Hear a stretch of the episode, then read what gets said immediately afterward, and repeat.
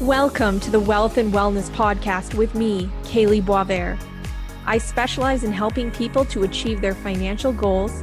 I have a love for all things numbers, and I am passionate about financial literacy. My goal is to spark healthy and positive conversations around wealth and investment and create a world where nobody is limited by their financial situation. But wealth is just one piece in the equation of living our best lives. So join me as we explore both wealth and wellness topics. From your net worth to your self worth, get ready to take confident action. Today, we are talking all about mortgages.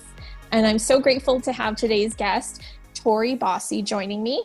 Tori recently founded BOSI Financial, so that's B O S I, specializing in mortgages and insurance needs.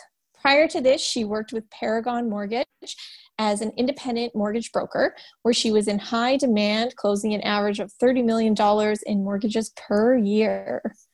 BOSI's Financial's main goals are to bridge the gap and lack of understanding in home buying through customer service and educating clients while providing the best mortgage rate and product.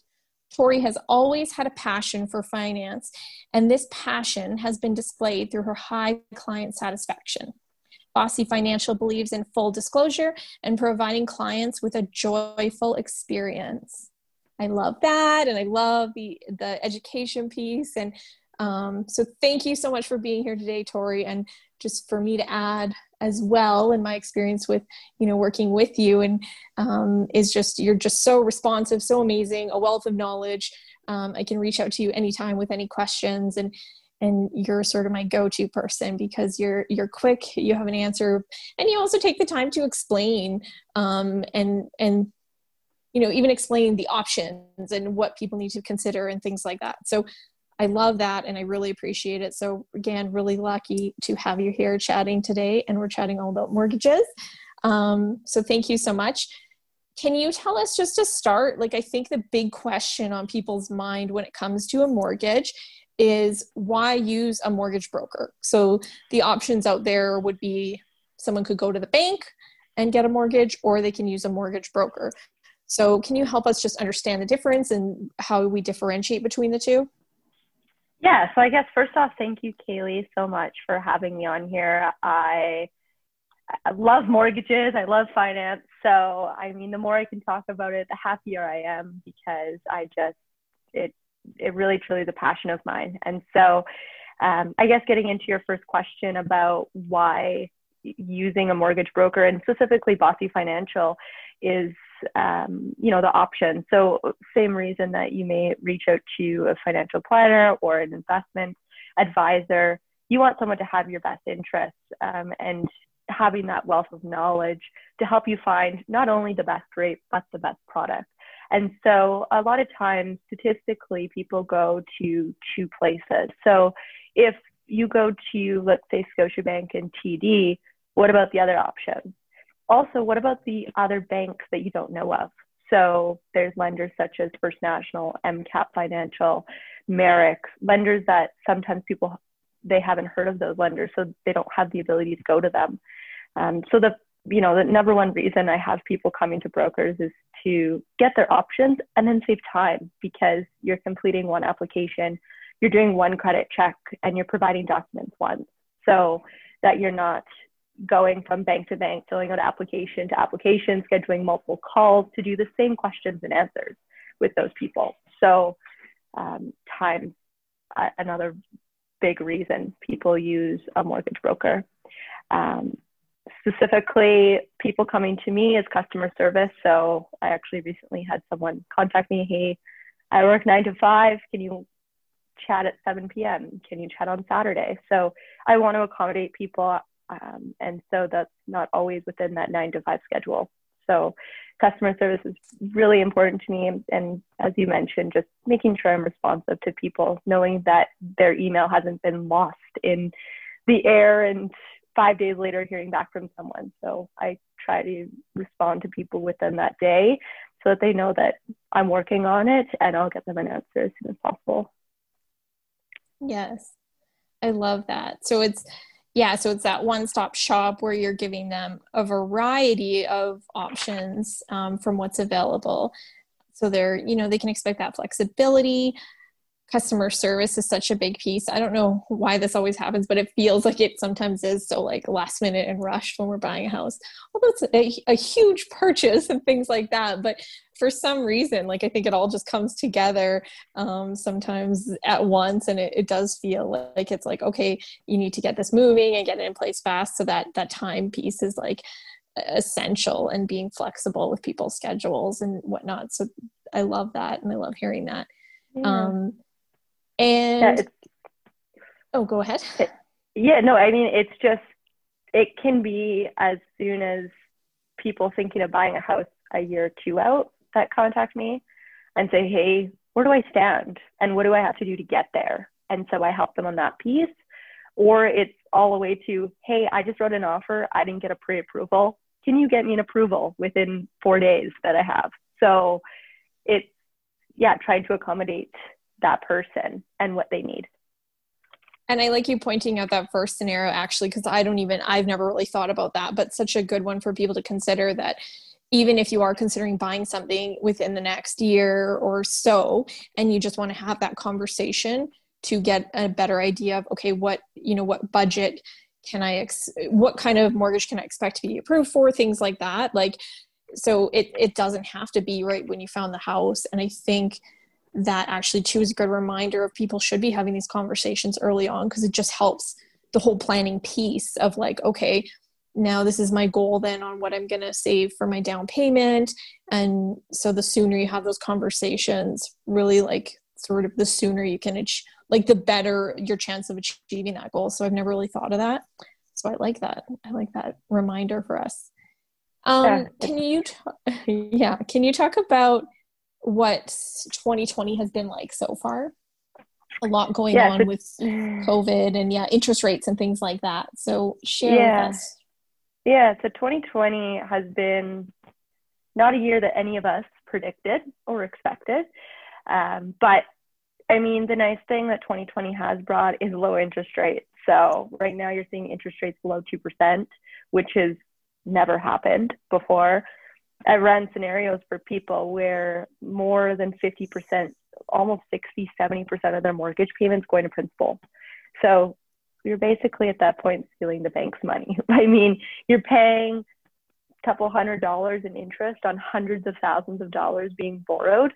So there's there's a really good opportunity there right now for trying to get into your first house with really low mortgage payments.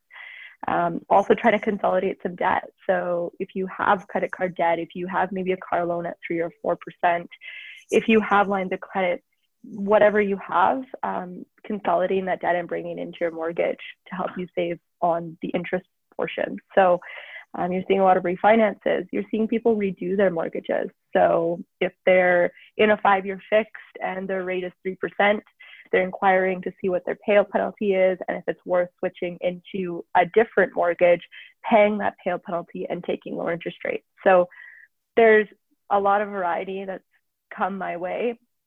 Uh, that's kept 2020 busy for sure. And uh, I think there's a lot of good opportunity still out there for people who are buying um, rental properties. I've heard are starting to break even now. So we might see rental properties here in the near future. Uh, lots of people buying those for investment purposes. And uh, yeah, it's been overall an okay year. yeah. And so for people that have that scenario, when does it make sense for them to look into that um, sort of in like consider it um, the scenario you say okay if someone is locked in at you know 3% plus and rates are a lot lower now when does it make sense for them to have that review or um, what might prompt that?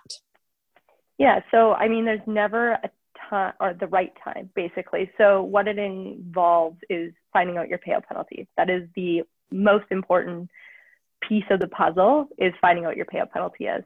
Once I know your payout penalty, I can work the numbers and if you qualify to switch your mortgage and uh, if you're able to pay that payout penalty or if we find a solution to build it in, then we could speak about those options. But at the end of the day, it's all going to come down to the payout penalty and also how long you have left on your mortgage. Um, I see, you know, when you're six months out from renewal, there's not as much savings because you only have six months left on that rate, right? So, um, but that could also bring up another conversation of should you be locking in rates at that point in case rates go up. So again, no perfect time, but they can always give me a call and uh, we can figure out their payout penalty and go from there. Okay, yeah. So there's no obviously it's different for everyone, but they can kind of you'll you would run the numbers and help them understand if it makes sense for them. Exactly. Okay, and then for locking in rates, what is the time frame then on locking in rates? Like if we have a renewal coming up, or if someone's considering purchasing a property, um, how far out can they lock a rate in? So typically four months, 120 days is the time frame for locking in a rate. Some banks do offer longer rate holds, so six months on new builds, sometimes one year for new builds. Those typically come with a little bit of a premium on the rate. And then the opposite's true as well. So if you're going closer to a 30 day possession or 60 day possession, um, and your possession date's fairly close, then you could see special. So you could see possibly lower rates than the 120 day rate hold. You could see lower rates if you're possession sooner. Okay. Okay. And then the big question that everyone has when it comes to mortgages um, fixed or variable. Can you talk a little bit on that? Um, so, what does it mean to go fixed? What does it mean to go variable? When do people consider taking either or? What are some things that people need to consider or think about? Yeah. So, the biggest thing is just understanding what's your time frame, right? What are your goals? And how comfortable are you if your rate changes on you and your payments change on you. So, I mean, the benefit of the fixed rate is that you're guaranteeing that fixed rate for the term. So if you take the five year fix, you're guaranteeing that rate and you're guaranteeing that payment for five years. I personally have always gone the fixed route because I like to guarantee that five year plan so that you can build your life around that plan. Um, right now, with rates being under 2%, again, I think it's a little bit silly to not lock in rates under 2%. But I also could have said that when rates were under 3% as well, when people are getting 2.5% interest rates. I thought those were crazy good deals, right? So there's no perfect lock in rate, but if you know and you feel comfortable sleeping at night, knowing what your payments is going to be, then I would recommend the fixed for that reason. The variable on the other side is a rate that changes. So the variable can change up to eight times per year. The government sets prime. So today, prime's 2.45%, and the government can change prime on you, and that reflects on the interest rate. So, for example, about a year ago, the variable would have been prime minus 1. So, you know, at that time, um, prime was probably sitting at around 3.45, so your rate would have been 2.45, and people loved that rate. Now, prime is at 2.45, so that's why you're hearing people having rates in the low 1% range, at 1.45, at 1.3%, all those different rates. So there could be some great advantages if prime continues to drop down. Will it?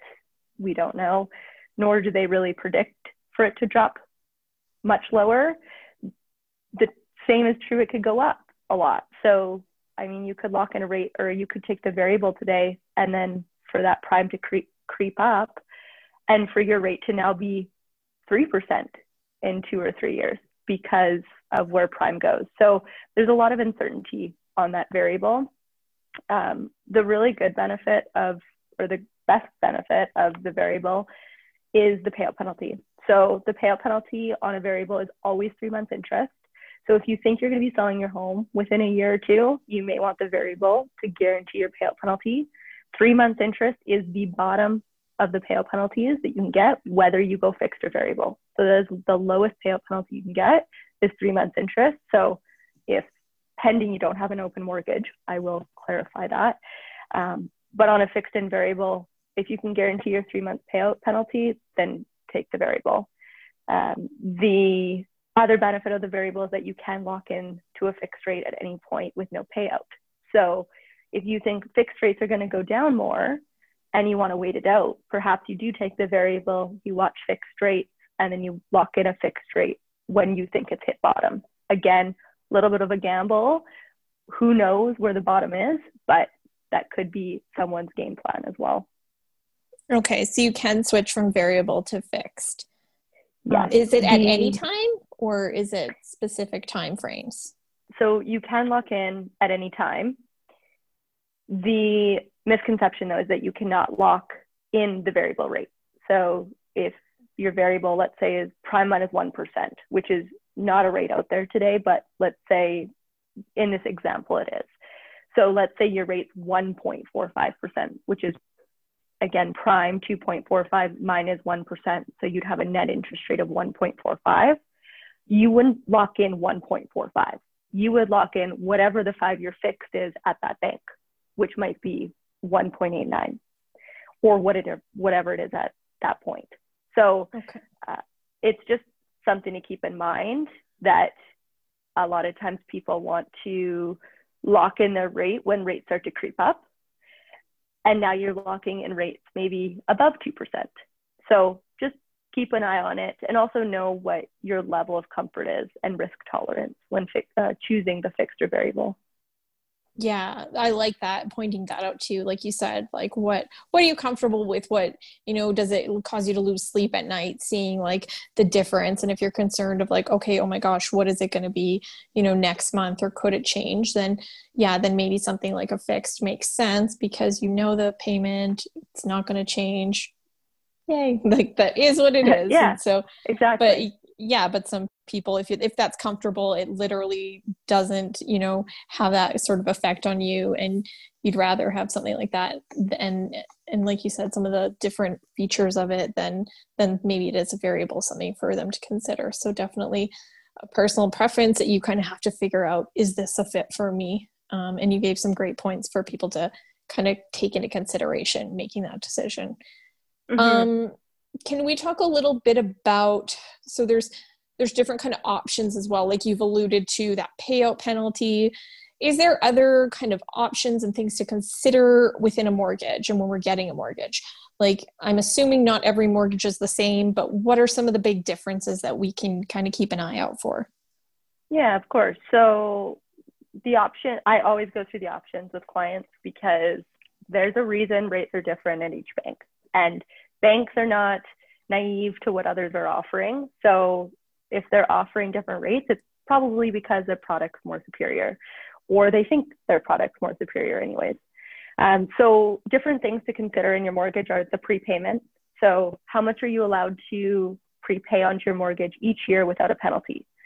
Some are 10% per year based on your original mortgage amount. Some are 20% per year based off your original mortgage amount.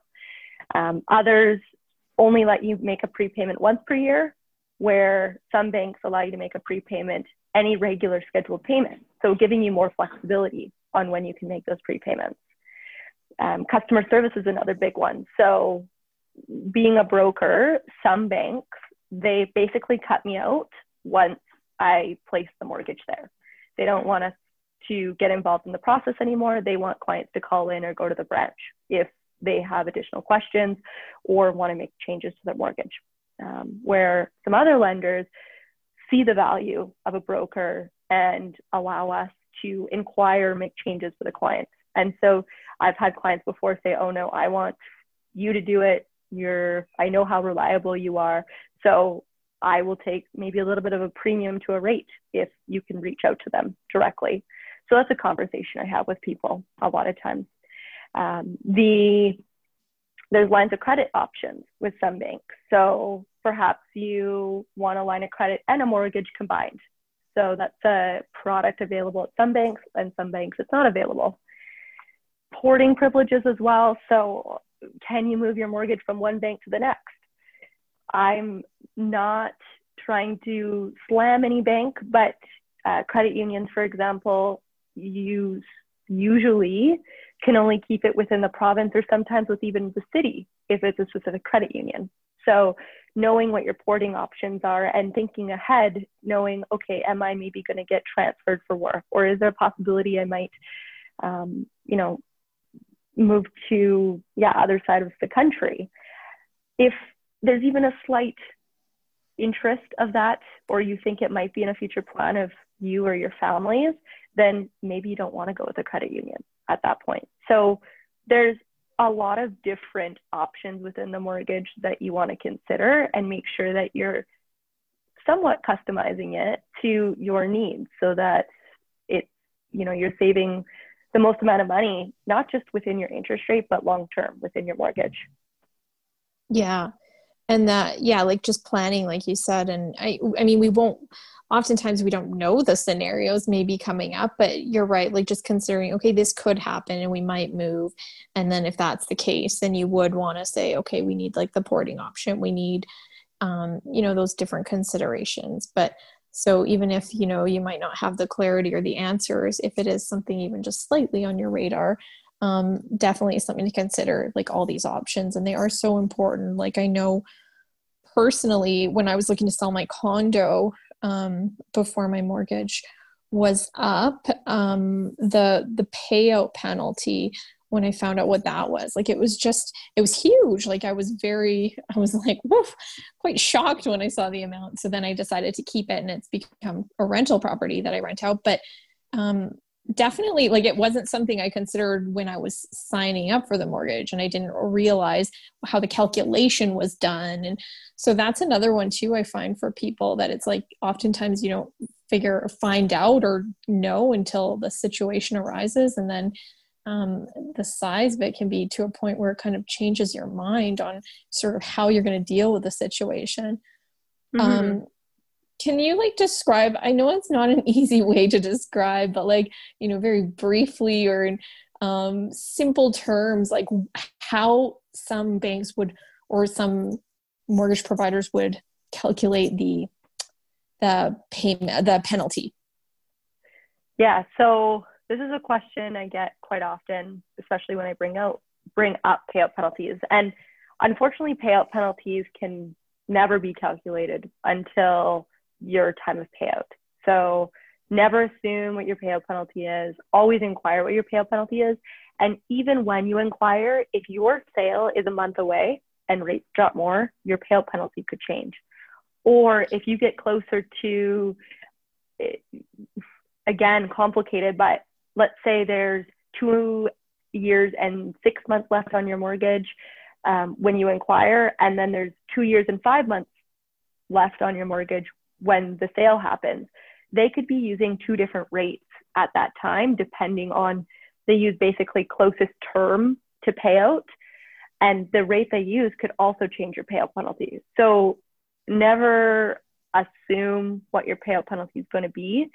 Um, but fixed rates, always interest rate differential, which is a long, complicated calculation of basically the difference of what your rate is and what rates are in the marketplace times the amount of time left on your mortgage times uh, the amount you owe.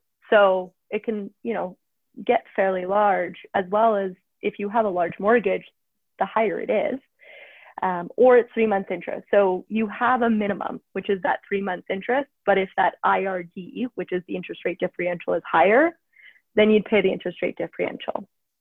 Uh, if you're ever curious on what the interest rate differential calculation is, contact Kaylee, or I don't know if you'll get my information, but I'm happy to send it to you. And I can show you on how it's drawn out. But again, you can't calculate it until time of payout. The variable, as long as it's not a restricted variable, always three months interest. And so that kind of goes back to the question of fixed or variable rate. And the guarantee of that three months interest. So knowing what your payout penalty is. And that brings a lot of certainty to people knowing that, uh, especially if you have plans to move or sell your house. Okay, perfect. So that gives some people just that reminder of, you know, it's best to just reach out. It's not an easy calculation. Don't try to do it on your own. Um, so that's good pointers. Um, Can you talk a little bit about credit checks? That's a big one that is considered obviously when someone goes to get a mortgage. Um, you know, the the company will be doing obviously a credit check on you what helps and hurts people's credit rating i think there's a lot of like information out there and whether it's you know right or you know very correct or are some of it myths that we hear and read about can you share a little bit of information on that what helps or hurts our credit rating yeah so i guess the number one thing we need to consider with our credit is the utilization of credit so where i see the highest credit scores is when your limit is high your balance is low. So I get the question all the time should I open this $10,000 line of credit that I got a no- notification for? Should I increase my credit card because my bank just offered that to me? The answer is almost always yes. So take it as long as you're not using it. Because as long as you're sitting 50% ish or less on utilization of your credit, your score is going to be increasing because the bank can then see that you can utilize that credit in a good way and not go to your limit. Where it really hurts people is when they say, okay, I'm smart. I'm not going to use my credit card for any, you know, uh, use it and not pay it off. And I'm going to keep my credit limit low at a $1,000. But life's expensive. I need that full thousand dollars a month to spend. Uh, maybe I pay it off every month, but I still need the full thousand dollars to buy groceries and do all that stuff. When you start hitting close to that limit, your credit will get brought down. So it does not matter that you only owe a thousand dollars, but someone else owes twenty thousand dollars on their credit card. If you're closer to your limit than the other person, it is more than likely that your credit score will actually be more affected than theirs. The yeah, the other thing is missed payments, of course. So I feel like this one's just kind of the unspoken rule where if you miss a payment, of course, that's going to hurt your credit. if you don't miss a payment, then you should have better credit than the person that misses their payments. So always make sure that you're not missing your payments, including cell phone bills. The cell phone bills, cell phone bills are the worst, probably on a credit bureau. Um, I see missed payments all the time on cell phones. They don't affect your credit as much, but they definitely do. The misconception I have a lot of times as well is credit pulls. So if you have really strong credit, if you pull your credit one or two times, big deal. It's not going to be affecting your credit. Um, there's basically your credit score can go to 900. Really good credit is between 700 to 900. So if you're closer to that 800, 900 range and you pull your credit and maybe it dings you 10 points, you're still in the top of the top credit range and you don't have to worry about it dropping 10 points. Where it can matter is if you're on the cusp of good good uh, credit. So somewhere around the 600 range, then you know pulling credit could affect your credit score. That 10 okay. points could matter. Okay. Um, lastly, I just want to finish on that is just the credit score and the number involved in it. So on a mortgage broker side, we use a FICO score 8, which is basically the gold standard in credit. And the hard part or the tricky part about all this is that uh, consumers actually don't get that credit score. So if you go on any of the credit sites, Credit Karma, you actually get a different score. So it's calculated differently. The algorithm behind it just produces a different score than what we see. So don't depend on that credit score too much. It's a good gauge. So if, you know, Credit Karma is showing you a credit score of say 700, yes, you should know that your credit score is great. But if your credit score on Credit Karma is showing 650, more than likely on my side it's going to show 600 or less. So our credit pulls show a little bit, typically less than credit score. And that's unfortunately, I only have access to that score. So just always ensure that you're pulling your credit, doing the full credit check when you're getting pre-approved so there's no surprises. Okay.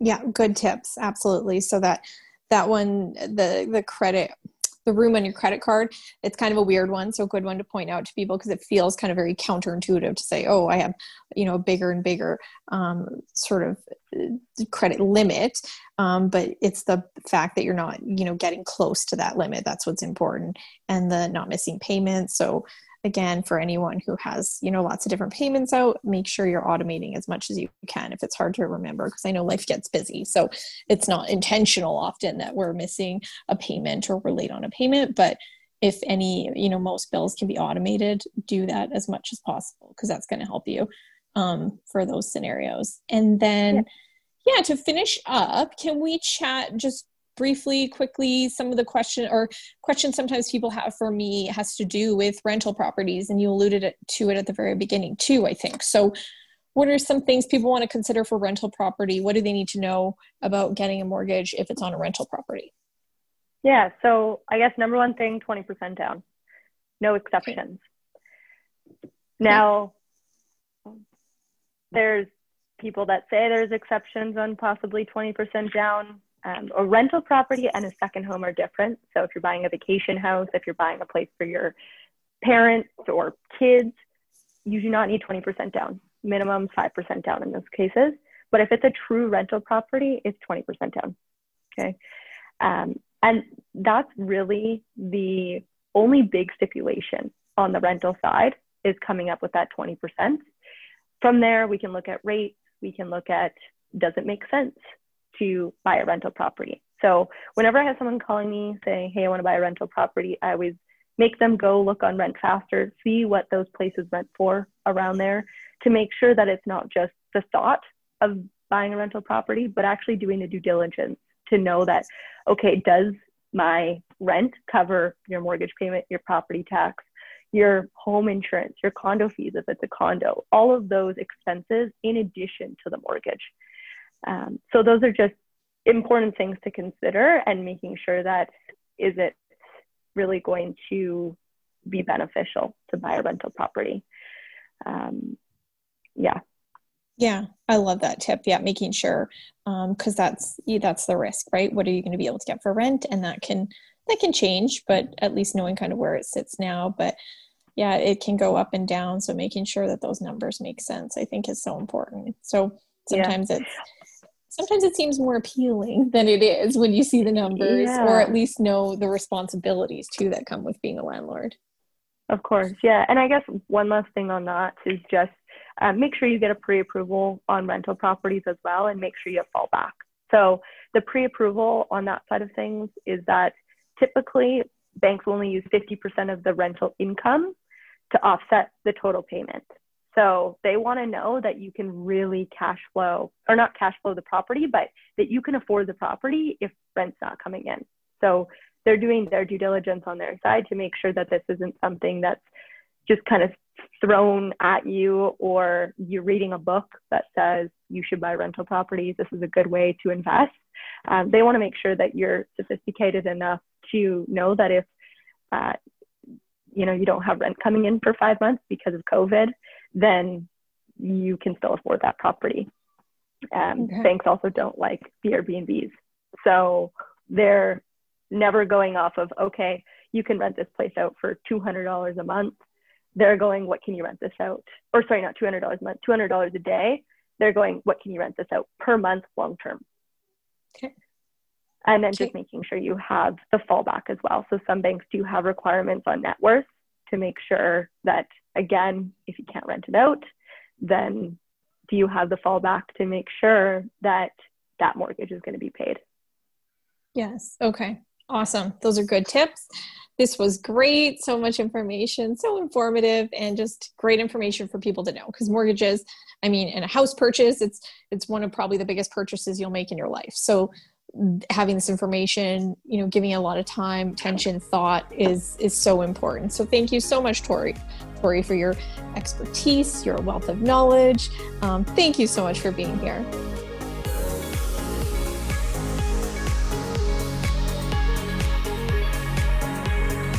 I hope you found value in this episode. And because I'm such a proponent of taking confident action, I want to pose a question to you, the listener. What is one action that you feel inspired to take after listening to today's episode? If you enjoyed listening, please subscribe and share with your friends and family. Thank you so much, and I will catch you next time.